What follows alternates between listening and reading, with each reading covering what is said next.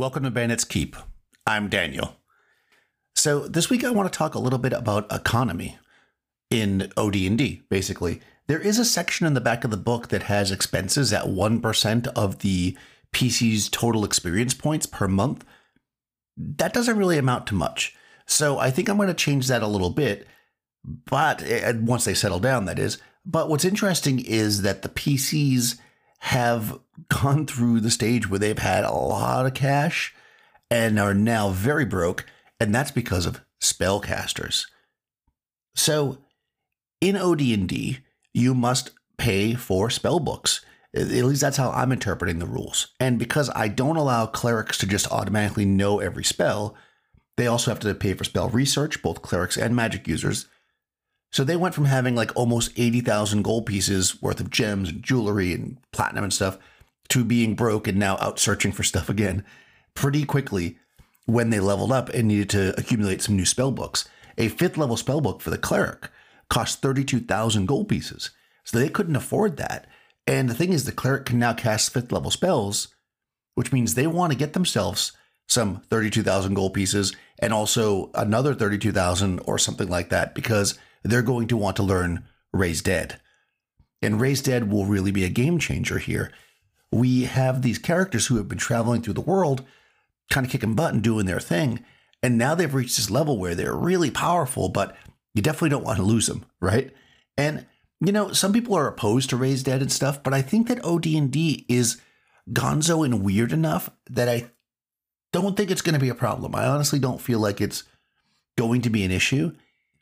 What's really interesting about the whole thing is that uh, three of my players have actually got custom minis made now of their characters. So, you know, that's a death toll right there. So let's hope that the Raised Dead comes soon, right? One of the characters has already died, not one that made a custom mini, of course.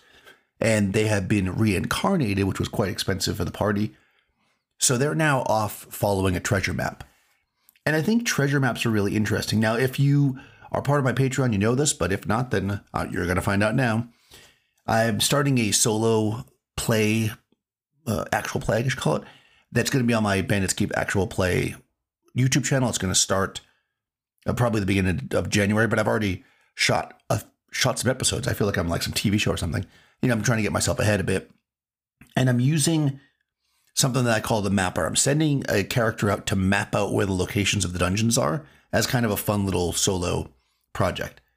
But the reason why I bring this up is because I was looking at the maps that I was bringing in and I was thinking to myself, is this a little bit weird that there's so many treasure maps? But then I started looking at OD&D and when you get if you look at the chart for the if you actually roll on the charts for treasure under the magic column or whatever, a lot of things say any. And in OD&D, unlike let's say BX, if you get an any result, there's another table you roll on. 1 through 75 is magic item. 75 to 100 is a map. So that means a full one quarter of the any magic items. And if you look at that list, a lot of what comes up is any are maps. So that's super, super interesting. So we should have in the world tons and tons of treasure maps. And I'm actually somewhat surprised that my party has only recovered two so far. In, but they've only really hit a few major hoards. I guess that's probably why. But they actually have two treasure maps, but one's like from like two worlds ago. So they're probably not going to go back to that one. This one is a local one. So they're going to hopefully be able to go after it. That's where they started going.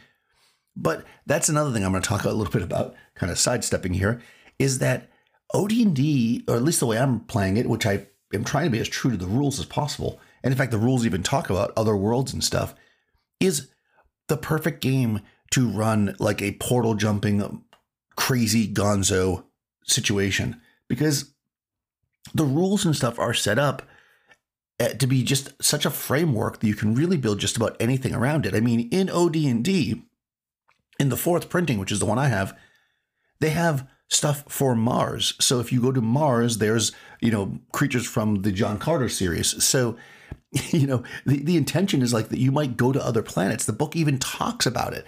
And it's really, really cool and interesting to know that right from the very beginning, before Planescape, before Dark Sun, before Dragonlance, before any of these other settings, OD&D was already saying, "Hey, go out there and do it." right? Have awesome portal jumping, have people travel to other worlds, have them go into space.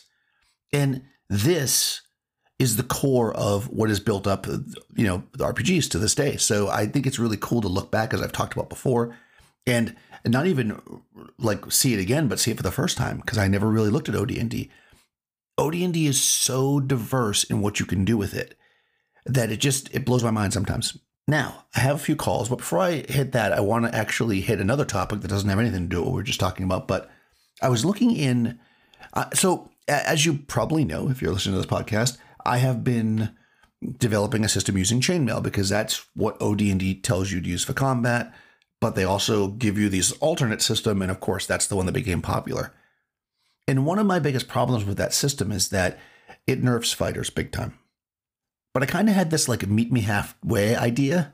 Like if you wanted to use that chart, you could still use the fighting capability from the the other part, right? So you could say like fighters, let's say a first level fighter fights as man plus one. So they would get a plus one to their attack rolls, right? A second level fighter who fights as two men would get two attack rolls. A third level fighter, I mean, fighters scale, so pretty much every level they go up one man. Not everybody else does, though. Like a third level magic user is only two men, where a third level fighter is three men. I think the same thing is true of cleric is two men.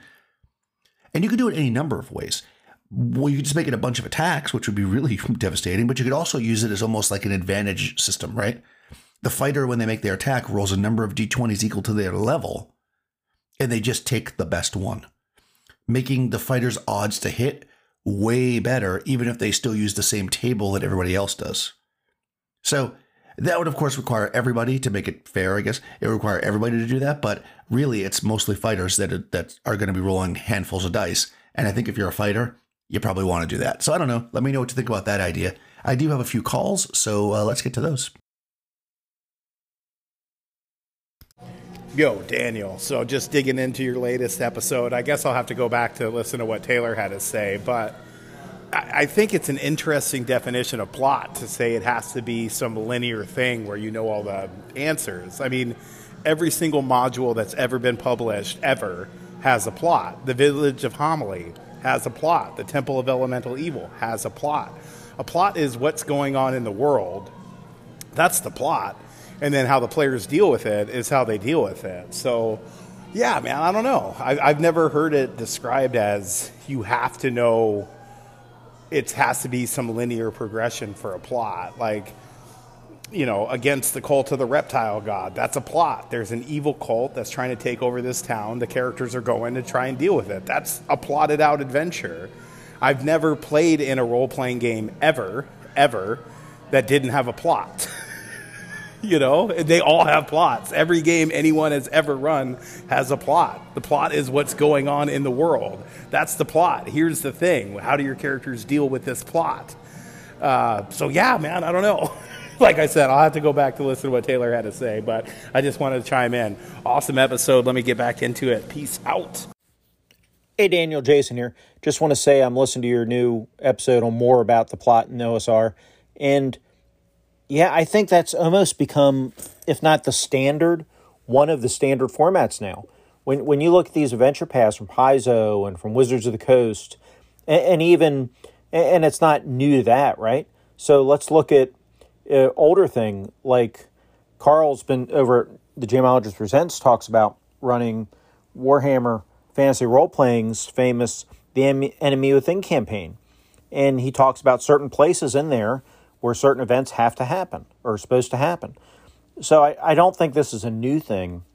Now, it may be that Hick, Hickman and them started it. It may be that those Dragonlance novel or modules were the beginning of this in the industry. I don't know. I haven't done that, that scholarly work. But with, you know, it's very predominant these days with a lot of things from the big companies, particularly Adventure Paths and, uh, you know, the equivalent that WotC puts out. So anyway, let me get. I just paused five minutes in, wanted to call that in, and now I'm going to finish listening to the episode. Before I get into the call section of your show, I agree with you 110%. I am with you on how you use how you describe use plot. That's what I do. I, I think the the difference is with, with these pre-published things, like they say, well, the party is definitely going to get a boat at this point in the adventure, and then you're going to take it away from them in that point of the adventure. That is you, you know what we're railing against, right? Where you, you know if you put it out there and if the PCs get a boat, great. If they don't get a boat, great. That's different. And I am yeah, so I, I'm in agreement with with you on that. Great episode, and let me listen to your response to the calls. Okay, that was Joe Richter from the Hindsightless podcast and Jason from the Nerds RPG Variety Cast podcast. Both kind of saying the same thing in the end that there is plot. There's definitely a story that's going on, right? When the when the character when Robin Hood arrives back from the war, right? The sheriff of Nottingham ha- is being a jerk, basically. And he's going to come in there because he's Robin Hood, right? He's the player character. He wants to change that because that's his belief system. And Robin Hood is going to come and they're going to make a change, right? They're going to, how they're going to do it though, is not dictated in theory, right? That's the, we'll call it the good plot. The bad plot would be character arrives, must get captured, must get released at certain time, must join with these NPCs, must do this. Those are things where I think become that becomes more railroad, which is unfortunately what a lot of people think of when you say plot. So at least some people think that. So, anyways, I think that we need to be maybe more a little descriptive, a little bit more descriptive, I guess, when we explain things, and then we won't have those problems because 100%. I think that it's totally fine and totally how I do things to have a plot going on and you insert the player characters into it. I don't like the idea of forcing their hand. And usually, if I'm running a module that I like otherwise, but does force something like that, out of game, I will tell the characters, the, the I mean the players, not the characters. I'll say, listen, I like this module, but it kind of makes you do this at this point. So just kind of bear with me through the that part. and usually they're like, fine. You know, I mean, most most players aren't that hardcore against railroading. I am, I'm a complete jerk at the table because I hate being railroaded, but most players are pretty chill and better players than me, I guess. In any case, thanks guys for calling. That's really great to hear from you. I would love to hear what anybody else thinks about this or any other podcast I've made or just some random thing. Oh, by the way, I have a new podcast called Monsters and Treasure. I will put a link in the show notes. I'm doing it with my friend Kevin. We're basically just talking about a whole bunch of different topics. Uh, as of now, we have two that have been published. One is about you know, monsters not attacking or why they shouldn't always attack. And the other one is about healing and gods in the world. Like, why isn't everybody just being healed? Like, why are there kids with diseases if clerics can just walk around and do cure disease every day? So, anyways, we cover the hard hitting topics like that. If you're interested, listen to that podcast. I'll put a note in, I'll put a link in the show notes. If you want to send me a message, you can do so by following the anchor link if you'd like, or join my Discord. You can send me a message there, or if you're part of a Discord that I'm part of, like Clerics Wear Ringmail or Audio Dungeon, you can just look me up there and send me a message. I will play it on the air and we shall discuss. Still looking for a really good closer, but for now, I'll just say, I'll talk to you soon.